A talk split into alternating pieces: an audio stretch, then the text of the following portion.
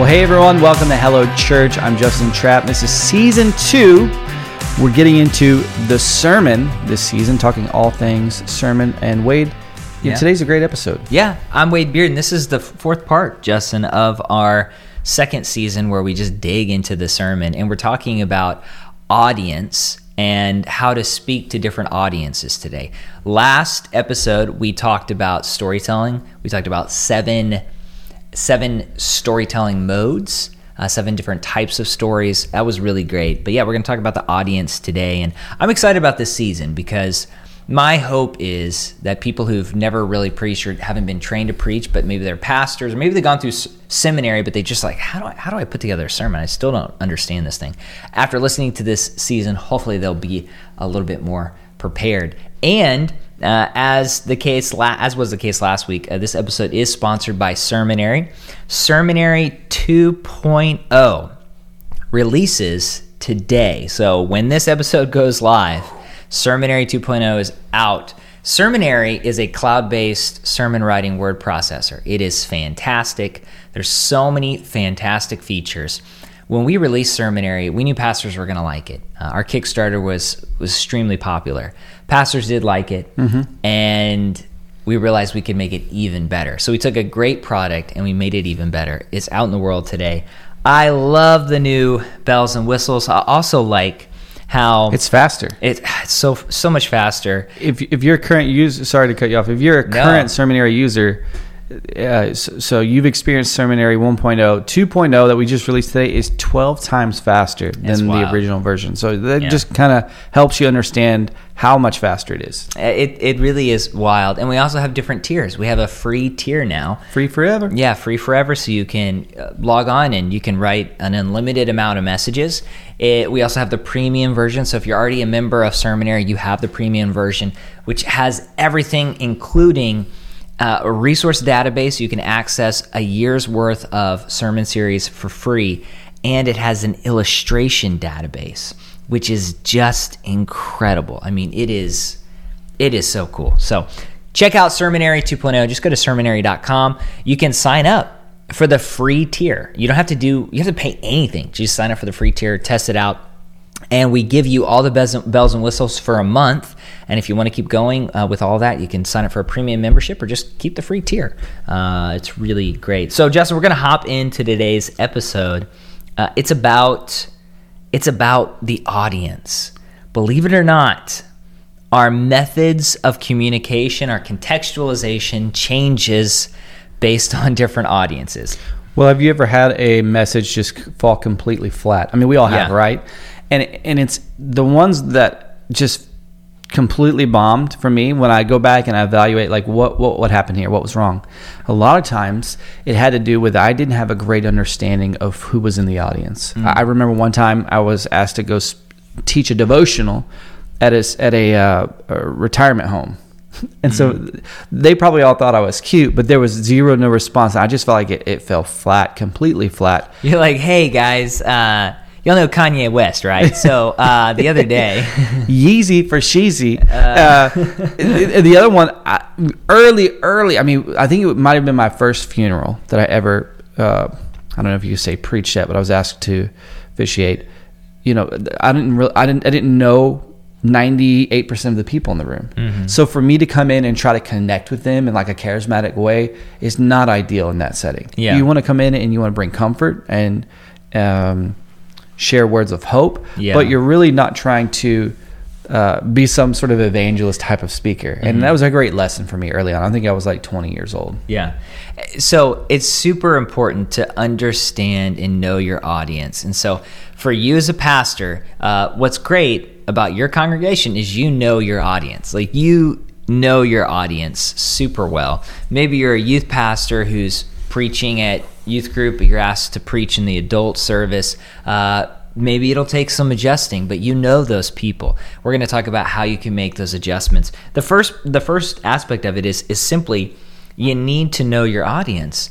And it's so important to really put yourself in the shoes of the people you're preaching to. This comes through just living life with them, uh, visiting them, but you're going to preach to a group of church people differently than you would preach to a group of people who are unchurched. Yeah. So I'm. Here's a great example. I mean, this is an extreme example, Yeah. by the way. This is kind of a, a funny story, but a sad story, to be honest with you. I was I was very frustrated. So we had. I grew up in a charismatic environment uh, growing up, and I was very involved in our youth group, and we had an evangelist that was supposed to be coming to do this sort of like revival thing. It was like, hey, bring your friends. Like if you've ever, if you have lost friends, bring them to this event. We're going to be doing basketball. We're going to have be free pizza, and then we'll have a and you know a short pizza. short message at the end. That like Yeah. that's how it was built. So I thought, okay, this is a great. They're telling me bring my friend. I worked on my uh, the kid down the street, Jared. For, I mean, we play basketball every day, every day, whether it was school or the summer. We played basketball every day for years, and I would always try to to you know be a great example, live my life uh, unto Christ, and and so he he had great respect for me, and so I finally invited him to this this event because they said, hey, bring your lost friends. That was the that was the pitch.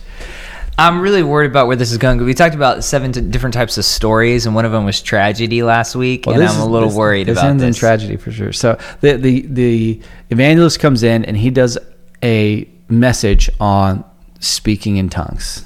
okay.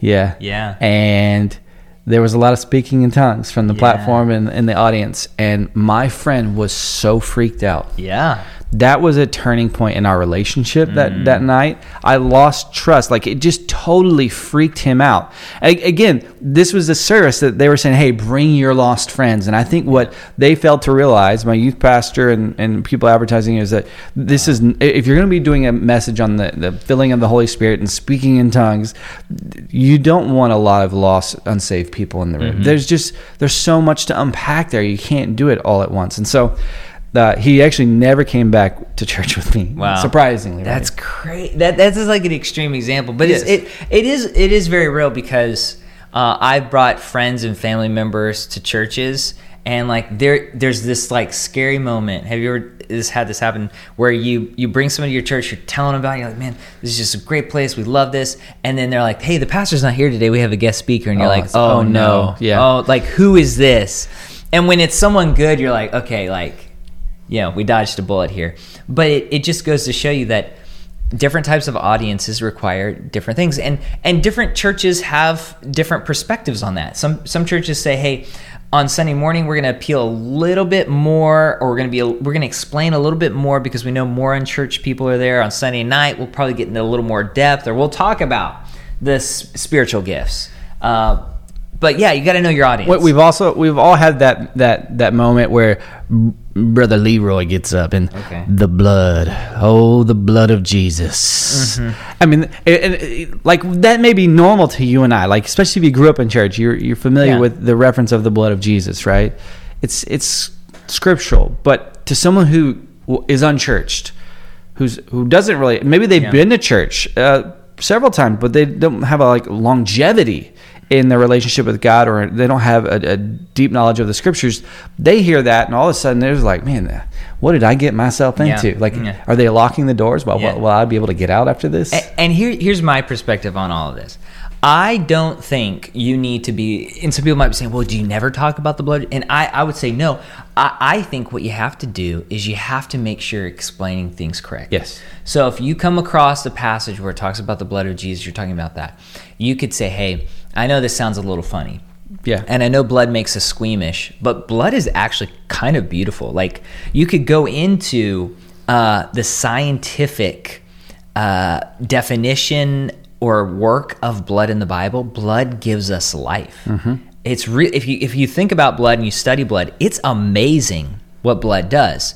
And you could say, think about that metaphor. Think about what blood is to us. And that's what Christ said. There's a way to do that and it washes white as snow. there's a way to do that where it's hey let's explain this and it's always going to be weird like there's christianity is always going to rub people the wrong way or some things might be take take you time to get used to but there's a good way to do it and i think a wrong way I, I, mean, it goes back to I've, I've als- often felt just the burden to, of preaching. And I worked for a pastor and he said, Man, you stress out way too much about preaching. And I was like, What do you mean? I, first of all, A, I'm not like a gifted communicator. I've probably said uh, 30 times this episode. So you, you all know that. If you're listening to this, you've tolerated me and listened to Wade, right? but he would say, "You you just stress out way too much." And in my mind, I'm going, listen, I- I've got to go and communicate a message in 30 minutes. Mm-hmm. And I've got to connect and speak something that resonates with the old couple that are in their 70s that that have you know have grandkids, they're retired, they've been in church all their life, and then the single mom who just started coming to church six months ago, recently got baptized, and I've got to communicate to everybody in between Yeah. that spectrum. That's a really challenging thing to do. Mm-hmm. I don't think pastors you give yourself enough credit. That, and, and and it's okay like to feel stress when it comes to preaching that burden that responsibility right to know the audience and they go you know what our, our audience is made up of primarily people in this age demographic you know 70% or at this age or older they've been coming to church but there's this this percentage of our church that they just started coming they're newer to the community they they may not even profess Jesus as their savior yet. Mm-hmm. And I've got to communicate the gospel in a way that edifies both groups and everyone everyone. And so I think that's why it's important for you to a know your audience but also when you're crafting a sermon when you're working through that to be able to hit each audience maybe talk to each audience. And like you're saying sometimes you got to slow down and explain a few things and that's totally okay because you can reference it to and one part of your uh, congregation gets it but then you explain it and the other part goes ah makes sense. Yeah, I I hear here are two things, a couple things that I I do uh, whenever I'm trying to really just help reach the the entire audience. Uh, that one of the first things that I do is I, I try to address everybody there at some point.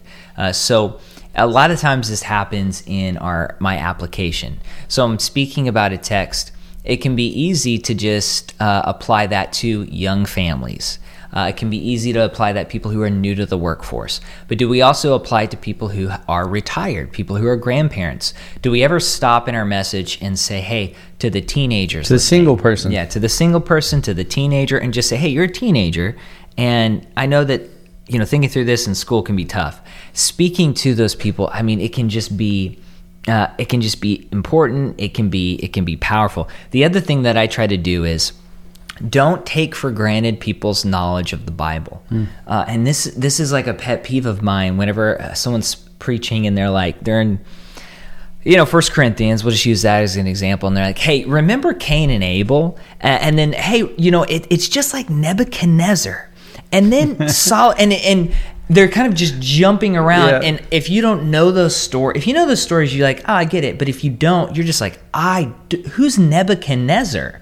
I might have heard of him in like a history class once. Who like I've heard of Cain and Abel, but what is what is all so don't take people's knowledge for granted. Even people who have been in church for a long time, just just assume that there are people in your audience who have never come across this passage or a story that you're referencing. And so you need to help them kind of situate that within the context of the Bible and even in the context of history. Like if you're going from the New Testament all the way back to the Old, you've got to help people to to get that and understand that. I, I would I would say too that let's not forget that people in your church have probably read through Ephesians, but they don't understand a lot of what's happening mm-hmm. Uh, the church of Ephesus. Like w- Yeah. w- you know the historical context, the- you know who wrote it, what are the primary objectives of the writer to. Uh, uh, the church at Ephesus. So uh, again, I, I love the point that you made. And here's another thing, way that we were talking through uh, in our meeting for this is sometimes let's say you're a pastor and you're at a rehabilitation effort and you, you came in and you've been cast to lead the church into a new season and you're saying hey listen not you know the people here are amazing. They're old. And there's not a single person here that hadn't grown up in church. Mm-hmm. But our church we want to reach new people. We want to be a church that r- reaches the unchurched in our community. How, how do we how do we get there? And I'll never forget. It was a when I was a photographer many many moons ago. I had a a nice. I thought it was a nice portfolio. So I hired a, a photographer who had been doing photography for 25 years. And I said, Hey, what do I need to learn? What do I need to know? And I went in there I was, and I was asking him questions on how can I improve my photos. And he said, Look, your photos are fine. Like I, I see no problem with your photos. He said, uh, your biggest opportunity for growth is on your website. On your portfolio, you have wedding photo- uh, portraits, bridal portraits, really cool shots at weddings. They're, they're nice. Have nothing bad to say about them. And then you have your sports photography over here where you shoot these MMA and UFC fighters. He said, Mm-hmm. you've got to decide what you want to do because it's really hard, right? That's like that's like a wide gap. Bride, brides and fighters. You know? you come to the website and you're like, wait, what event are we hiring for this? Uh, yeah. and then he said something that I'll never forget. He said, "What do you really want to shoot?" Mm-hmm. Like, like you have, and I had everything in between. I had family portraits and kids portraits and personal work and picture of a horse on a ranch. You know, all, all that. the basics. Yeah, it's like every every photographer's portfolio the first two years, right? It's like, hey, this brick is so cool. and so he said, what do you want to shoot? And I said, I'd like to shoot commercial sports photography. And he said, okay, then take everything else off your website. And he said, project what you want to attract. Project what you want to attract. I think as pastors and as communicators, I think it's okay to project what you want to attract. So it's okay for you to speak to the unchurched person in the room, even if you know that there are no unchurched people in the room, oh, because it gives the rest of your congregation permission.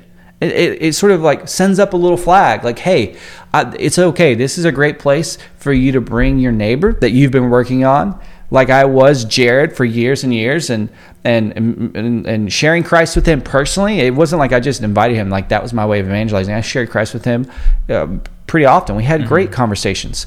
Um, so uh, talk to the unchurched person in the room or another type of person that you want to attract and it just it it creates an environment where people know like hey if i bring an unchurched person to our service there there's not going to be any surprises and if they are they're going to be they're going to be well articulated uh, or explained Yeah, I mean, if you want, uh, if you have a young church, you need you want older people. You need to talk about retirement or Totally. being a grandparent. If you want younger people, talk about young families. If you want teenagers, talk about what it's like to, to go to school. Mm-hmm. And I like what you said too. Is is I mean, I've been a part of churches. Uh, I think we all have been a part of churches uh, where somebody will talk about like an agnostic or atheist, and they'll say, "Oh man, you'd have to be absolutely nuts those baptists yeah, to believe this.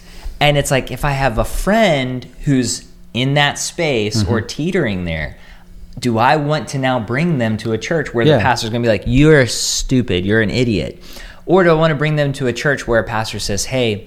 Uh, you might be an atheist. You might be agnostic. I want to share with you why I believe Christianity is is truthful, and to add those nuggets throughout that to help, not the entire message, but but do that throughout the message. And I think when you do that, you build that relational trust, and then people are going to want to bring their their friends and not be scared to do so. Yeah. So uh, again, knowing your audience is really an important piece to preaching because again, you can learn from me, right? Don't go in and try to be a charismatic evangelist in, in a funeral. I wasn't completely tone deaf, guys, but it was a it was a sermon that I felt fell completely flat and I look back on it going, you know what? None of these people know me. There was no room for any of my extra colorful stories and and they weren't uh, stories that were insensitive or anything like that. It was just it was not needed because it was not the right audience for for those stories. And so, an important part of growing as a communicator is knowing who is in the audience and knowing when to share what type of content, when to educate the audience, and then acknowledging the different types of people, the different demographics, the different mm-hmm. people groups in your audience. I think that's an important part to preaching. Yeah, and then project what you want to intra- attract. That was a good point. Uh, next episode, uh, we're going to be talking about the conclusion of your message. You might be thinking to yourself, we haven't talked about the introduction. Yeah, because you want to figure out where you're going before you start the journey. So when we talk about the conclusion of the message, I hope you've enjoyed this season. Uh, it's been a lot of fun to record. Uh, We got a lot uh, left to say too. If there's if there's an episode that we think you should listen to, it should Yeah. probably be the next episode, right? Yeah. I I know so many pastors, myself included, I always start strong and would be closing for 20 minutes. You know what I'm saying? Oh yeah, it, it yeah. You gotta land how to, or you gotta figure out how to to land the plane. So make sure you do that. Subscribe to our show on Apple Podcasts, on Spotify, on YouTube. Comment with questions that you have. Uh, maybe you have found a tip for understanding your audience, or maybe you have a funny story about how you didn't understand your audience. Maybe you told some children that Santa man. you know, you know what Yeah, I mean. You know what I mean. Wink, wink. Uh, wink, wink. So uh, make sure that you do that, and we'll see you next time on Hello Church.